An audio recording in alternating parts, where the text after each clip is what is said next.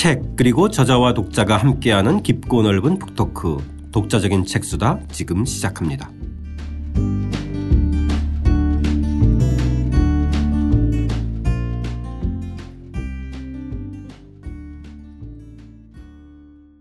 이욱연 교수와 함께하는 이욱연의 중국수업 2장 중화민족의 부흥을 꿈꾸는 현대중국 편 시작하겠습니다. 저는 책 만든 사람 김학원입니다. 네, 함께 책을 읽을 김한민입니다. 안녕하세요. 이욱연의 중국수업의 저자 이욱연입니다. 자, 도입부 읽으면서 이야기 시작하겠습니다. 25쪽입니다. 2012년 11월 시진핑은 중국공산당 총서기로 선출된 뒤 첫 공식 대외 행사로 톈안먼 광장 동쪽에 있는 국가박물관 전시회를 보러 갑니다. 부흥의 길이라는 특별 전시회로 주제는 중국의 치욕과 부활입니다. 전시장에 들어서면 중국 고대의 4대 발명품을 비롯해 화려한 전통시대가 벽면에 부조되어 있고 이어서 치욕의 근대사가 전시됩니다. 아편 전쟁부터 중국이 서구와 일본에 맞선 전쟁에서 패하고 각종 불평등 조약을 맺은 사실, 관련 사진과 문물이 전반부에 전시되어 있고 이어 중국 공산당의 주도 아래 중국이 다시 부흥의 길을 가고 있다는 내용이 후반부를 채우고 있습니다. 영광의 전통시대에서 시작하여 치욕의 근대화를 보여주고 중국 공산당과 함께 중화민족의 위대한 부흥을 실현해 나가는 순서로 되어 있습니다. 우리는 여야 가릴 것 없이 현충원 가는 걸로 다 끝나는데. 그러죠. 네. 참 저는 그때마다 이해 못하는 장면이에요. 왜 뭐 대통령 당선돼도 현충원. 뭐 특별한 물론 이제 누구를 가느냐 안 가느냐 가지고 시시비를 가리는데 중국의 최고 지도자는 당선되고 나서 이 전시회를 간 걸 보면은. 중국의 과거와 현재 그리고 미래를 정치적으로 기획해서 보여준다는 느낌이 있어요.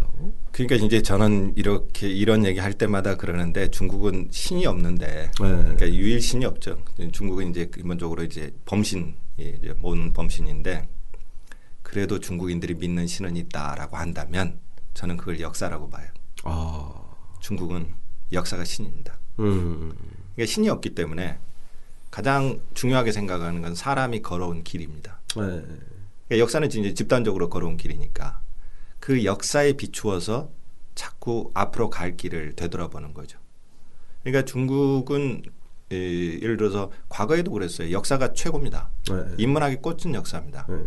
역사 이전의 시기조차도 요순 시절로 이야기하잖아요. 그러니까 역사가 말하자면 지금 내가 무엇을 해야 될지 어떻게 가야 될지 이것을 정해주는 거죠. 예를 들어서 유일신이 있다면 그 신의 말씀만 들으면 됩니다. 아, 그렇죠. 신의 계시만 듣고. 그런데 중국은 경험에 집적, 그러니까 경험이 계속 쌓이니까 이걸 가지고 이제 가야 된단 말이에요. 그래서 이제 중국에서는 문학가들은 저 같은 이제 문학가들이나 이런 사람들은 핫길입니다. 역사가가 역시입니다. 근데 이제 이런 게 이제 다 중국인들한테 골수에 박혀 있는 겁니다. 시진핑이 이제 그런 의미에서는 자기가 새롭게 중국 공산당을 맡았고 중국을 책임 맡았는데 역사를 다시 되돌아보는 겁니다. 그래서 부흥의 길을 가는 거죠. 이게 이제 굉장히 중요한 거죠. 그러니까 그러면서 나는 역사상에서 어떤 인물이 될 것인가? 나는 이 긴 역사에서 어떤 역할을 할 것인가? 이렇게 생각하는 거죠. 더군다나 그 치욕의 역사를 직면한다는 게 참 그렇죠. 중요한 것 같아요. 지금 이게 치욕의 역사장을 얘기를 하는데 그러면 우리는 예를 들어서 저 롯데월드 옆에 저 석촌호수 있는데 삼전도비 있잖아요. 그렇죠. 거기에 우리나라 절대 안 가요. 우리나라 사람들. 지금은 찾을 수도 없어요. 그걸 옛날에 전두환 때 묻어버렸어요. 네네. 땅에 묻었다가 그나마 이제 조금 이렇게 다시 세워놓기는 했지만 우리는 치욕을 잘 응시하지 않아요. 네, 맞습니다. 근데 중국은 청산하지도 못하면서 청산한 것처럼 사고하고. 그렇죠. 치욕을 기억하는 게 굉장히 중요하다고 봐요. 이게 문화적인 전통입니다. 사실은 역사만 그런 게 아니라 무협지 다 치욕 얘기입니다. 아, 삼국지도 그렇고 무협지도 다 치욕 얘기입니다. 그러니까 참 그런 거 보면은 이 어렸을 때 목격한 이 치욕의 역사를 20년 30년 후에 갚잖아요. 그런 거 보면은 참 중국 사람들을 참 쉽게 상대해서는 안 돼요. 이게 참 무서운 부분이에요. 그 이 치욕은 사실은 그 문화적으로 굉장히 중요한 문화적인 원리입니다. 우리는 욱하고 좀 지나면 잊어버리죠. 네, 네. 그래서 그 중국에 가이드를 하시는 분들이 한중일을 비교하면서 그런 거예요. 그런 얘기를 하는데 한국 사람들은 가이드가 조금 그 이렇게 투어 안내를 하다가 기분 나쁜 일도 있고 그러는데 끝날 때 손잡고 악수하고 다 잊어버린답니다. 그렇죠. 예. 예, 이해가 돼요. 예, 근데 이제 중국 사람의 경우에는 계속 이게 티욕을 기억하는 거죠. 싸두고 있는 거예요. 예, 싸도 그렇죠. 예. 사실 이제 그리고 또 그걸 금방 표시하지도 않고. 그렇죠. 그죠. 가슴에 계속 두는 거죠. 그리고 그러니까 이제 치욕에 관한 제가 이제 다음번에 또 이제 뒤에서 얘기할 기회가 있을지 모르겠습니다만은 뭐 치욕에 관한 속담들이 굉장히 많아요. 네, 하나만 소개해 주세요. 뭐 10년 치욕을 받는데 10년이 걸려도 늦지 않다. 맞습니다. 군자가 치욕을 갚지 못하면 뭐 적어도 소인이는 아니지만 군자는 못 된다. 네. 이런 거죠. 저도 되게 많이 들었어요. 그런 게 이제 굉장히 많죠. 근데 이제 치욕을 갚는데 뭐 20년 늦은 세월이니까 이런 얘기 되게 많이 들었어요. 가끔 우리가 이제 그 중국에는 그 원리가 이제 보의 원리거든요. 보답한다 할 때 한자로 보은과 그 다음에 보수 원수 숫자 이 두 가지 원리죠. 은혜는 꼭 갚습니다. 은혜든 원수든 다 갚아야 되는 거죠. 근데 이제 이 치욕이 그러니까 독특한 치욕 서사입니다. 이게 말하자면 민족의 치욕을 기억하고 그 치욕을 가지고서 사람들을 하나로 묶는 거죠. 그리고 내가 그 치욕을 씻겠다. 이게 시진핑의 정치적인 메시지입니다. 네. 그 전시회를 보고 난 시진핑이 바로 중국의 꿈이라는 그 유명한 연설을 하는데 그렇죠. 그 내용도 잠깐 좀 소개 좀 해 주시겠어요? 네. 이 시진핑의 이 연설문이 굉장히 중요한 연설문입니다. 그런데 이거 보면 이 시진핑의 연설은 야 우리가 정말 3000년이든 5000년이든 역사에 없는 재난을 당했는데 그게 아편전쟁부터다. 그리고 그때 우리가 얼마나 고생했냐. 그런데 그 고생을 하면서 중국 공산당의 역할이 들어가야 되겠죠. 그래서 중국 공산당이 중국 인민들하고 지속적으로 분투했다. 그리고 이제 우리가 그 목표를 이룰 수 있는 그야말로 이제 거의 계속 고난의 길을 걸어왔는데 이룰 수 있는 이 목표 지점이 이제 얼마 안 남았다. 조금만 가자. 그래서 이제 중국이 2049년까지라고 그러죠. 이제 100년이 되니까 중화인민공화국이. 성립된 100년이야. 이때까지 가자. 지금 어느 때보다도 근접해 있다. 이렇게 얘기를 합니다. 이게 사실은 그 정치적인 뭐 통치술이기도 하고 그런데 중국인들 많은 중국인들이 시진핑에게 이런 역할을 주는 거죠. 근데 이렇게 보자면 중국 공산당 이게 공산당이 목표가 이렇게 설정하면 이거 공산당 아니죠 사실은. 그렇죠. 이제 그렇게 비판할 수 있습니다. 왜냐하면 이거는 민족주의 꿈이거든요. 중화민족의 유대한 부흥이라는 목표. 이렇게 중국 공산당이 그 뭐 노동자 계급의 정당이라든가 사회주의적 비전을 이렇게 화려하게 해서 내가 사회주의 사회를 2049년까지 펼치겠다 이런 약속이 아니라 중화민족이 당한 그 골수에 맺힌 치욕을 씻어주고 중화민족을 과거처럼 일어나게 해주겠다. 이 약속을 하는 거죠. 그러니까 우리가 중국 공산당을 어떻게 볼 것인가 하는 데 대해서 저 빨갱이 정당 이렇게 보면 안 되는 거죠. 그렇죠. 이건 민족주의 정당입니다. 그러니까 마오 시대의 중국 공산당과 시진핑 시대의 공산당은 진짜 다른 거죠. 그리고 시진핑과 마오가 결정적으로 차이나는 지점이 바로 이런 지점입니다. 마오도 중국을 일으키고 싶었어요. 세계 강국으로 만들고 싶었고. 그런데 마오는 제3세계하고 연합을 하던가 마오는 골수 사회주의자예요. 그렇죠. 골수 사회주의자입니다. 자, 이 마오 시대 잠깐 좀 살펴보겠습니다. 1949년에 이 사회주의 정부가 수립되면서 이 치욕의 역사가 새로운 국면을 맞이하게 됐는데요. 28쪽 함께 읽고 이야기하게 해보겠습니다. 중국이 근대에 경험한 치욕은 사회주의 정부가 수립되면서 일단 끝이 납니다. 외국에게 빼앗긴 땅은 홍콩 등을 제외하고 거의 되찾았고 아예 외국인을 추방하기도 했습니다. 마오쩌둥은 1949년 중화인민공화국 수립을 내외에 천명하면서 이렇게 외칩니다. 우리 민족은 더는 다른 사람에게 모욕을 당하는 민족이 아니며 우리는 이제 일어섰다. 이 외침에 많은 중국인이 눈물을 흘리면서 환호했습니다. 사회주의 중국의 수립을 아편전쟁 이후 서구와 일본에게 당한 민족적 치욕을 씻는 일로 생각한 것입니다. 그리고 자연스럽게 치욕의 기억 역시 수면 아래로 가라앉았습니다. 아, 예. 그러니까 마오는 이제 이 사회주의 정부 수립을 시작으로 인해서 치욕 역사 끝났다. 그렇죠. 아. 그 마오 연설도 중국인이 이제 일어섰다라고 하지 않습니까? 아, 그렇죠. 그러니까 네. 이게 물론 사회주의 정권이고 사회주의를 실현했다라고 선언도 하는데 이제 그 이 메시지는 그동안 우리가 무릎 꿇고 얼마나 당했느냐. 이제 우리 일어섰으니까 당당하게 이제 치욕 잊고 살자. 이런 메시지거든요. 그러니까 이 공산당을 비롯해서 중국인들의 메시지는 결국엔 우리가 치욕을 좀 씻고 다시 일어서고 다시 세계 중심으로 갔는데 중국 공산당이 어떤 역할을 하느냐 이런 경우죠. 그러니까 중국 공산당이 거기에 건설적인 기여를 하면 지지를 받는 거고 그렇지 않으면 안 되는 거죠. 중국 공산당은 아시다시피 선거를 통해서 중국 대륙을 장악하지 않았습니다. 이게 다득표를 해서 정권을 이양받은 게 아니라 예전에 전통 왕조가 그랬듯이 말하자면 전쟁을 해서 총칼로 해서 쫓아내고 정권을 잡은 거죠. 그런 거죠. 네. 그러니까 이거는 이게 과정에 어떤 정당성은 없어요. 근데 대신 뭐냐면 업적 정당성입니다. 이거를 이제 그 서구에서는 이렇게 얘기를 해요. 입구 정당성이 아니라 출구 정당성이다. 그러니까 이게 뭐냐 입구에는 뭐냐 중국인들이 한 번도 선택해 본 적이 없거든요. 그런데 이제 뭐냐면 출구라는 거는 뭔가 일을 해야 돼요. 그러면 지지를 받는 거죠. 그 지지를 받을 데 가장 결정적인 게 아편 전쟁부터 당했던 중국의 꿈 이거를 실현시키는 거 여러 가지가 있겠죠. 그러니까 첫째는 현대화를 이루어야 되죠. 부강하고 잘 살게 만들어야 됩니다. 그래서 부강입니다. 부자의 중국, 강한 중국. 그 다음에 아까 얘기했던 그 우리가 처음 시간에 봤던 그 중화 문명의 위기를 중국 정신을 되살리는 것, 서구의 길을 따라가지 않는 것 이런 거죠.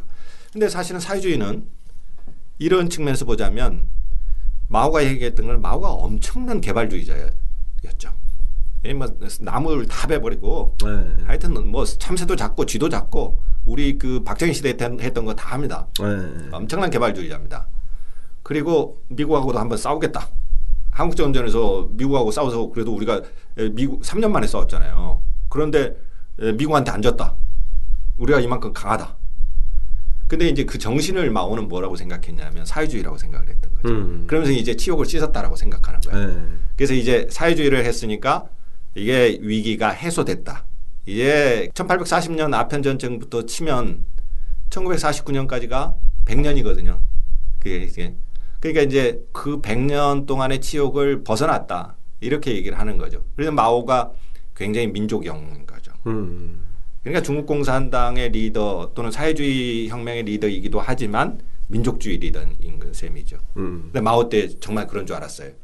근데 민족적 그 상처감을 식혀줬다. 식혀준 거죠. 네. 그때는 그래서 그 아주 야사처럼 그 중국 다큐에 나오는 거 보면 서안에서요 어느 농부가 소를 몰고 이거 마오 주석이 준다고 몰고 북경까지 옵니다.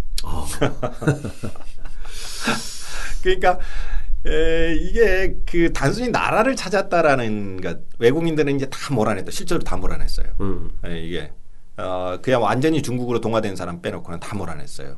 이게 이제 서양의 군대도 없고 서양에 관한 이제 제국주의가 들어갈 때는 한쪽에는 총칼이 들어가고 한쪽에는 이제 선교사들이 들어가죠. 다 몰아낸 거죠. 예. 그러면서 이제 나라를 온전히 찾은 거죠. 이게 그 중국은 그 나라를 찾는 게 이제는 야 우리가 과거 조상들 이제 볼 면목이 생겼다. 이게 나라의 치욕을 씻었다. 이제 이런 차원에서 마오가 굉장한 지지를 받고 한편으로 그러면서는 또 완전히 과거하고 단절, 봉건 질서를 완전히 이제 그게 이제 마오의 확파한 그죠? 그게 네. 마오의 방식이에요. 네. 그런데 이제 이 방식이 이제 우리가 계속 얘기를 하겠지만 시진핑과 다른 거죠. 네. 마오의 방식은 굉장히 어떻게 보면 서구적인 방식이에요. 사회주의가 원래 이제 사실은 서구적인 문맥을 가지고 있으니까 그러니까 이제 서구적인 길을 가되 자본주의 길을 가는 게 아니라 사회주의 길을 가겠다. 그래서 이제 전통은 다 깨버리는 거죠. 네. 근데 마오가 공자를 완전히 죽인 시대. 그렇죠. 그죠? 네. 공자는 그냥 철저하게 박살내죠.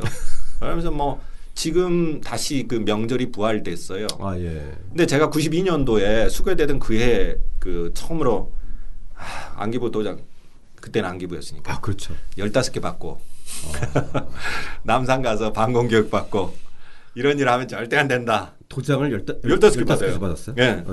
진짜 이 서류를 이렇게 내는데 15개 네. 받아요. 아. 그다음에 저는 일본 처음 갈 때 안기부한테 단수 여권 받아서 도장 3개 받았어요. 네. 그리고 네. 온갖 가족들의 신원 조사는 다 하고. 맞습니다. 그래가지고 지금도 저 기억나는 게 지금은 없어졌는데 풍전 호텔 가서 면접을 받고. 네. 그래서 이런 일을 하지 말아라. 아 그때는 중국에 가는 게 거의 적지에 가는 거였잖아요. 그래서 그죠? 저 특수 여행 허가를 받는 건데요. 아. 여기다가 이렇게 찍어줘요 여권에다가. 그래서 그 허가가 있어야 돼요. 아 대단하네요. 중국 수교된 해에 가셨네요. 네.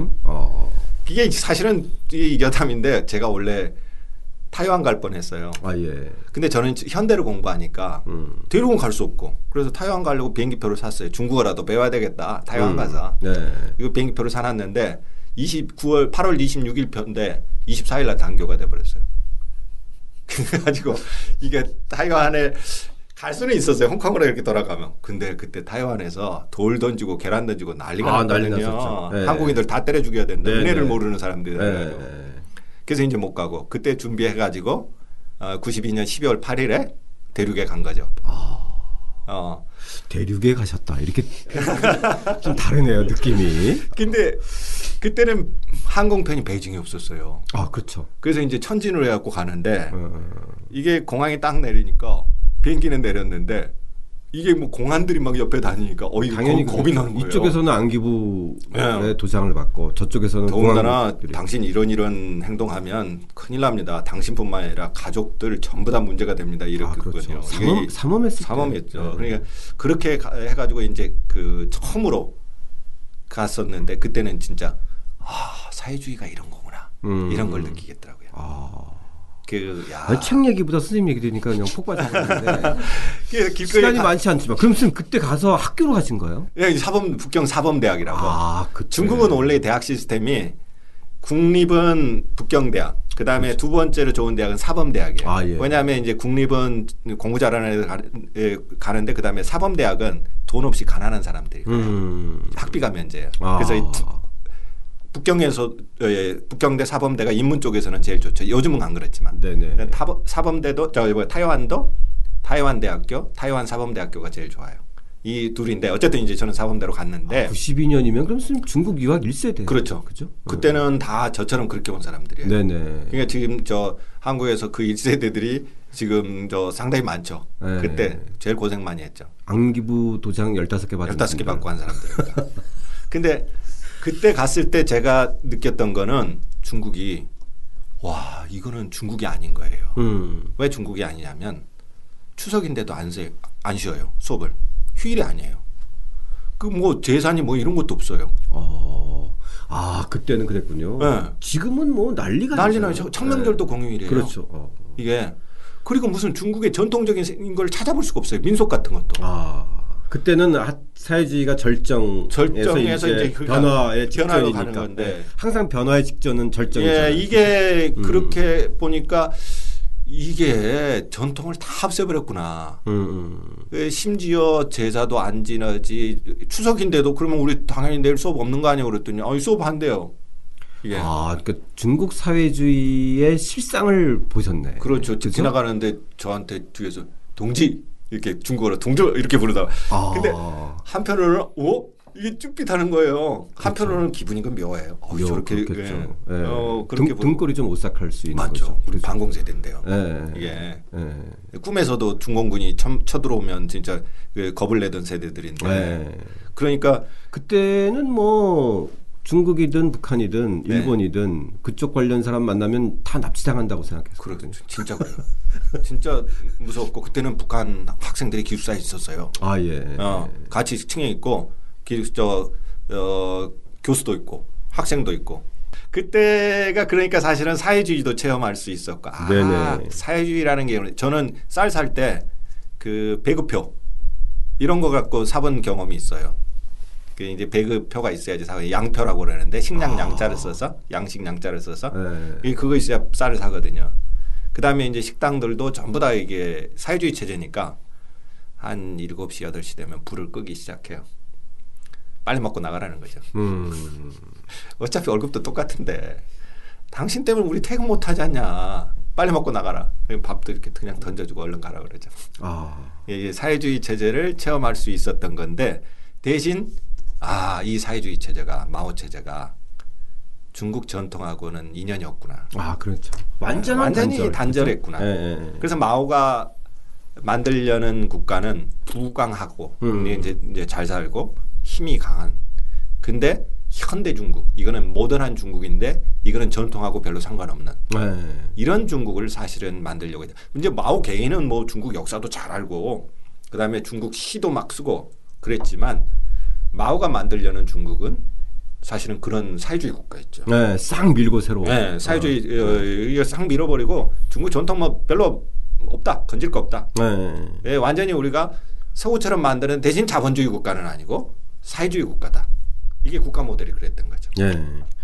자, 이 1990년에 들어서 지금 얘기한 이 전통에 대한 태도 그리고 치욕의 역사에 대한 중국 정부의 시각이 바뀌기 시작하는데요. 관련 대목 읽고 이야기 나누겠습니다. 30종 마지막 단락입니다. 그런데 1990년부터 상황이 변합니다. 1989년 테난멘 사건 이후 민족적 치욕이 통치 이데올로기 차원에서 수면 위로 부상합니다. 특히 1992년 장쩌민 체제가 출범할 무렵부터 중국 민족이 겪은 치욕이 역사교육, 이데올로기 교육 차원에서 강조되기 시작합니다. 2002년 후진타오 시대가 열리고 중국 공산당이 중국의 위대한 부활을 목표로 설정하면서 중국 지도자의 연설과 언론, 학교 교육 등에서 중국 민족이 겪은 치욕이 자주 등장합니다. 그리고 시진핑의 연설에서 보듯이 치욕의 기억과 민족의 부활에 대한 기원이 늘 짝을 이루게 됩니다. 일단 이런 변화를 이끈 거에 핵심적인 것이 내부적으로는 우리는 이제 천안문 사건으로 더 이제 지금은 이제 발음이 달라져서 그렇죠? 네, 태난먼 사건 이제 원어 발음의 각박이 이제 사실 천안문 하는 게 훨씬 어감이 좋죠. 저희는 천안문 세대인데 현재는 어쨌든 태난먼으로 이제 다시 읽어야 되는데 이 사건이 내부적으로는 핵심이었나 보죠. 그렇죠. 근데 이제 우리가 올해가 이제 개혁개방 40주년이거든요. 근데 이제 그거를 나눌 때 89년이 굉장히 중요한 전환점입니다. 그 태난문 사건이.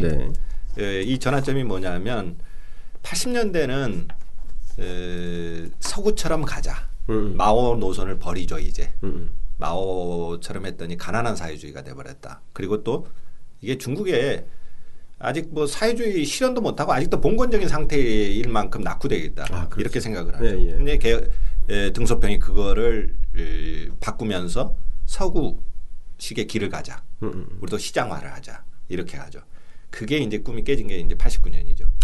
그리고 이제 90년대가 시작되는데 90년대부터 아시다시피 계속해서 15%씩 성장을 하죠. 90년대. 그러니까 이게 10년 성장하면 150%예요. 엄청난 겁니다. 이게 90년대. 그러니까 등서평이 진짜 그렇게 이 먹고 살게 해주는 거에서는 정말 엄청난 겁니다. 이게 이제 그러니까 90년대에서 하지만 소득이 1.5배가 늘어나면서 보니까 엄청난 변화인 거죠. 그렇죠. 이제 90년대부터 사실 중반부터 이렇게 가니까 뭔가 될 것 같은데 이제 우리 집이 조금 살아나는 것 같아요. 그리고 이게 사실은 미국에서도 그랬거든요. 천안문 사태 나고 중국이 무너질 수 있다.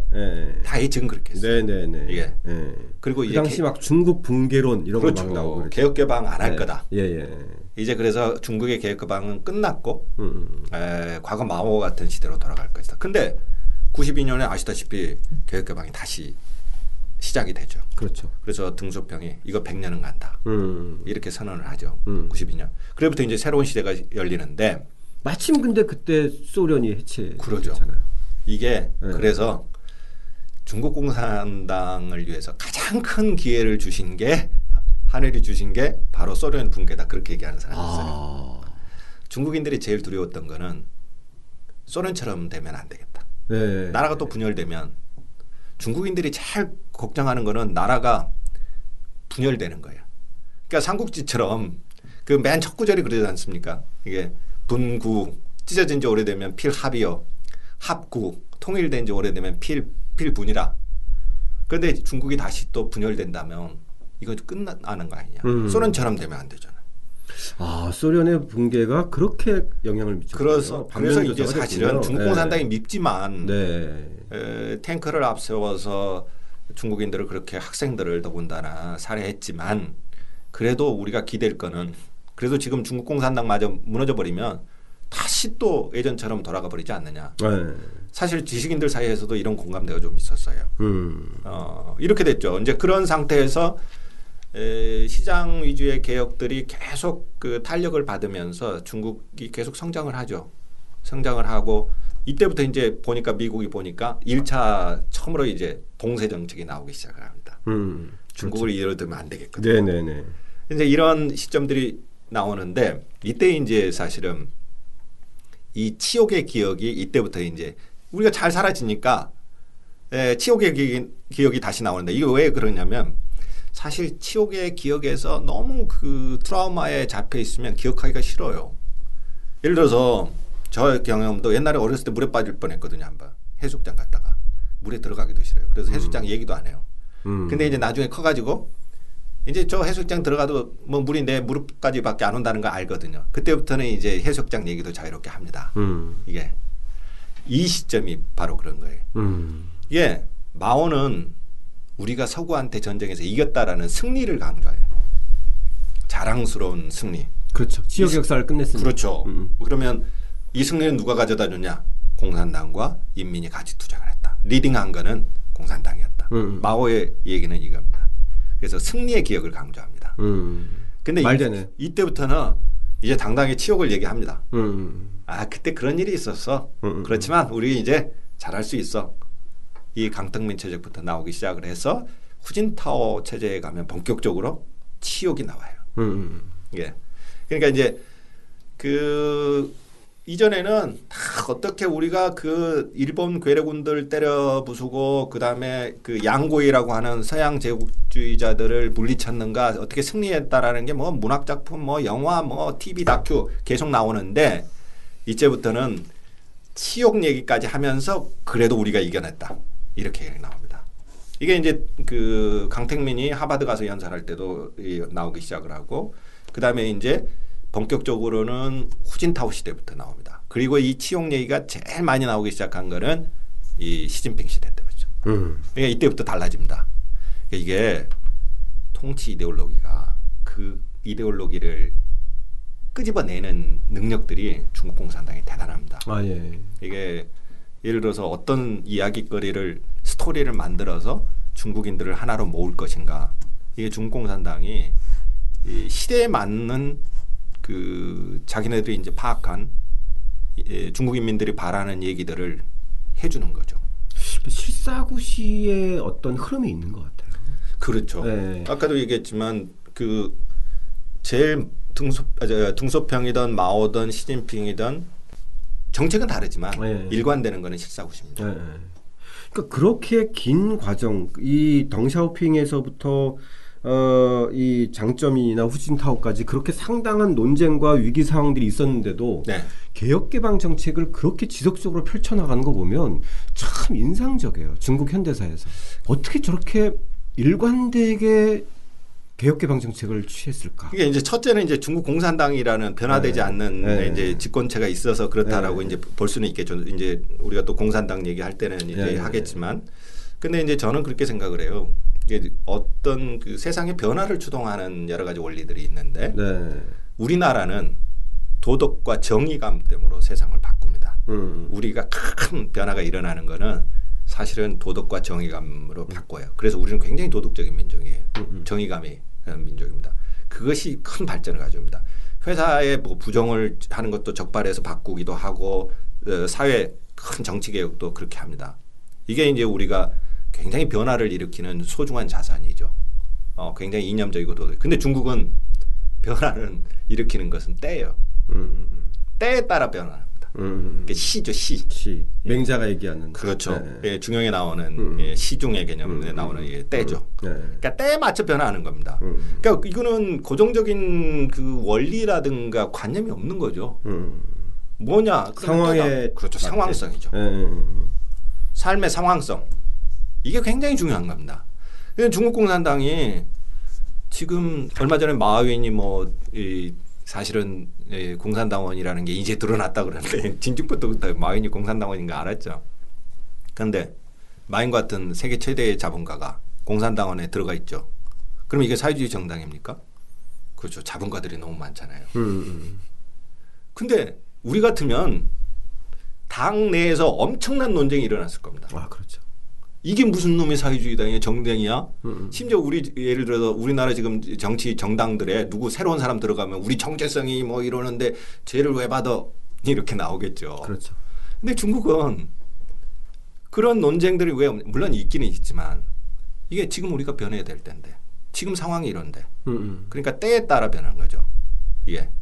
그러니까 우리가 많은 엄청난 극적인 변화를 가져오는 것은 사실은 도덕적인 정의가 이렇게 있는데 중국은 때예요. 때. 이게 때가 중요한 것이지. 이렇게 이념을 딱 정해놓고 한 가지 진리를 딱 정해놓으면 그 안에 갇히잖아요. 그런데 때에 따라 살면 때에 맞춰서 변화를 하면 이거는 우리가 늘 변화할 수 있는 거죠. 네. 그러니까 그런 의미에서는 이 중국 공산당이 생존한 이유는 바로 변화입니다. 아, 예. 때에 따른 변화. 그래서 이 치욕의 역사에 대한 태도도 시대에 따라서 이제 꺼냈다가 감췄다가 하는. 그렇죠. 요즘에 이제 치욕을 계속 강조하는. 네네네. 자, 이 중국 공산당이 다시 치욕의 역사를 꺼내서 위기 극복의 상징으로 부각시키는 과정 32쪽입니다. 함께 읽고 이야기해 보겠습니다. 1994년에 중국 공산당은 애국주의 교육 실시 요강을 발표하고 청소년에게 애국주의 교육을 강화합니다. 특히 근현대사 교육을 강조합니다. 나라의 치욕을 잊지 마라. 중국에서 흔히 볼 수 있는 구호입니다. 역사적 기념물이 있는 곳은 물론이고 공원, 학교, 심지어 골목, 담장에서도 볼 수 있습니다. 치욕의 역사는 중국 학생들이 초등학교부터 대학까지 가장 중요하게 배우는 단원 가운데 하나입니다. 중국이 당한 굴욕과 관련한 갖가지 역사적 사실을 배우고 굴욕에 맞섰던 인물의 영웅적인 투쟁을 그린 영화, 전기, 글 등을 배우는 것입니다. 교과서도 개편합니다. 중국 대입시험에서 역사 과목은 문과 학생에게만 필수였는데 정치는 문과와 이과 학생 모두 치러야 합니다. 그래서 중국 정부는 정치 과목에 근현대사 내용을 추가하기도 합니다. 나라의 치욕을 잊지 마라. 물망국치. 물망국치. 예. 한자로 그렇죠. 이게 그 치관념이 사실 아까 그 얘기를 했던 부분도 있습니다만 그런 거죠. 이렇게 치욕에 대한 강조. 치욕을 잊지 마라. 이게 이제 전통이 문화적으로 굉장히 중국 역사상에서 그 예를 들어서 우리가 구천 얘기도 마찬가지고 월한 구천의 얘기도 마찬가지고 이렇게 남아 있는데 이 마오에는 승리 얘기만 했단 말이에요. 네. 근데 이제 이때 치욕을 강조를 합니다. 근데 치욕만큼 하나로 묶을 수 있는 아주 유용한 기재가 없어요. 그렇죠. 기억의 공동체가 그렇죠. 만들었으니까. 그렇죠. 그렇죠. 네. 기억을 공유하는데 네네. 승리의 기억도 승리의 기억이지만 네네. 치욕의 기억은 정말 똘똘 뭉치게 합니다. 그렇죠. 네. 너나 없이 이게 그러니까 아주 굉장히 그 중국 공산당 입장에서는 좋은 말하자면 이데올로기적인 처방을 갖고 있었던 셈이죠. 그렇죠. 근데 이제 이거를 가지고서 중국인들을 다시 교육시키는 거죠. 그러니까 마오는 승리의 기억을 자꾸 교과서에 넣었다면 지금은 이제 치욕의 기억을 넣는 거죠. 근데 그 이런 기억들이 산발적으로 이루어지다가 90년대부터 이 애국주의 교육이라는 이름으로 강화됩니다. 근데 이제 애국주의 교육이 이제 90년대에 등장한 것은 90년대 이제 시장화가 되고 막 이렇게 도시화가 되니까 이제 사회주의 안 믿잖아요. 네. 그러면 중국인들은 뭔가를 이렇게 하나로 묶을 수 있는 본드 역할을 할 수 있는 게 필요하잖아요. 네네. 근데 제국 경영의 역사. 그렇죠. 제국은 그게 필요합니다. 하잖아요. 네. 그래서 마오는 사회주의를 약속했어요. 덩샤오핑이 현대화를 약속했어요. 근데 90년대 중반 후반으로 가면 현대화로 인해서 문제가 발생해요. 이제 그러니까 예를 들어서 시장이 좋은 줄 알았는데 시장화로 인해서 빈부격차도 생기고 범죄도 생기고 성매매도 시키고 그다음에 저 예전에 마오 시대에 없었던 전당포도 다시 생기고 마약도 다시 생기고 이런단 말이에요. 네. 이제 그러면 사회주의 이데올로기도 안 되고 현대화 약속도 안 된단 말이에요. 이제 그 여기에서 90년대 애국주의를 이제 그다음에 민족주의를 통치 이데올로기로 삼는 셈이죠. 아. 그래서 그 우리 관광객들이 잘 안 가는 데인데 베이징에 원명원이 있는데 네.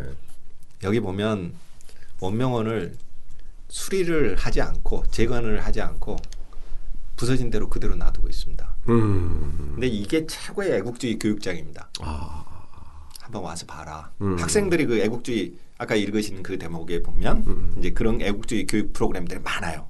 그래서 중고등학교 꼭 가야 될 100곳 이렇게 정해놓습니다. 근데 이제 우리 같으면 예를 들어서 삼전도비가 있는 걸 가서 우리 조상이 당했던 치욕을 한번 읽어봐라 이렇게 되겠죠. 근데 원명원을 가면 10대 때는 그거 엄청난 그 자극이에요. 그렇죠. 엄청난 자극이죠. 가슴으로 확 들어오잖아요. 그렇죠. 네. 원명원 부서진 대로 그대로 놔두고 있어요. 예. 이 돌을 누가 깼느냐, 화려했던 궁전을 누가 짓밟았느냐. 아, 굉장히 아주 자극적이죠. 아, 굉장히 선동적인 거죠. 아, 굉장히 네. 선동적입니다. 네. 그래서 이제 그런 교육을 하는 거죠. 그래서 그러니까 우리가 교육 이렇게 보면 시수가 있죠. 예, 몇 시간은 꼭 이거 일주일은 여기에 할당을 해서 이 네. 교육을 해야 된다. 거기에 빠지지 않는 게 물망국지 교육입니다. 이게 애국주의 교육이 이게 굉장히 아주 중요하게 지금 예, 작용을 하고 있는 거죠. 아, 도대체 이런 건 누가 기획해내는 건지 참 진짜 놀라워요. 그 중국공산당이 그러지 않습니까? 이게 네. 썩어서 부패는 했지만 능력은 있다고. 그러니까요. 네. 참 우리는 참 그 점이 너무 지적인 것 같아요. 제가 여담이지만 네. 이런 일을 하는 사람 한 사람이 제 친구가 있어요. 아, 그래요? 근데 누구냐면 베이징 대학에 있는 출신의 모모가 있는데 굉장히 유명해. 지금 아주 높은 관직이에요. 아. 근데 이 친구가 책을 엄청나게 읽어요. 대학교 때. 근데 이 친구가 참 답답한 게 자기는 평생이 도서관 책 다 읽어보는 거예요. 아. 그래가지고 중국은 또 정치 지도자들의 세미나가 유명하잖아요. 그렇죠. 그렇죠? 그래가지고 이 친구가 어디로 왔냐면 북경대학 도서관학과를 왔어요. 네. 근데 이 양반을 이 허베이 촌놈인데 모르는 거예요. 도서관학이 뭔지. 그러니까 이 친구는 도서관에 가면 도서관 책만 다 읽을 수 있다라는 믿음 갖고 왔어요. 그래가지고 이제 베이징 대학 중문과로 대학원을 왔어요. 네. 그래가지고 공부를 아주 천재스러운데 매일매일 인민복만 입고 다니고 다 다 부서진 그때 자전거만 타고 다녔는데 네. 그래서 당교에 가고 그러면서 지금 시진핑 연설문을 다 써요. 어. 네. 그분이. 네. 네. 근데 그 친구는 고전이 그대로 나와요. 아, 그러니까 시진핑은 정말 고전 많이 이용해요. 그 친구가 거의 연설문 거의 많이 써졌어요. 지금은 이제 높아져가지고 안 하는데 네. 그 친구가 뭐 딱 하면 시 한 수가 그냥 줄줄 나와요. 이게. 근데 이제 사실은 그 인재풀이라는 게 중국 공산당은 요즘에는 중국에 제일 능력 있는 애들이 가는 데가 돼버렸거든요. 아, 예, 예. 이게 당원을 뽑을 때도 공 못하면 안 됩니다. 예, 예. 그리고 평판도를 보죠.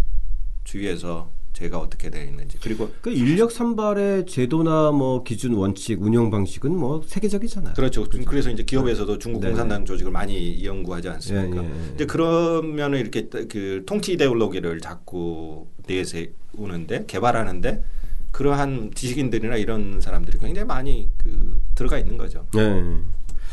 자, 오늘 어느덧 시간이 좀 다 돼서요. 이욱연 교수와 함께하는 이욱연의 중국 수업 2장은 여기서 마치고요. 다음 시간에 3장 시진핑 얘기를 좀 해보겠습니다. 시진핑은 마오쩌둥의 학생일까 편으로 다시 이어가겠습니다. 함께해 주신 청취자 여러분 감사드립니다.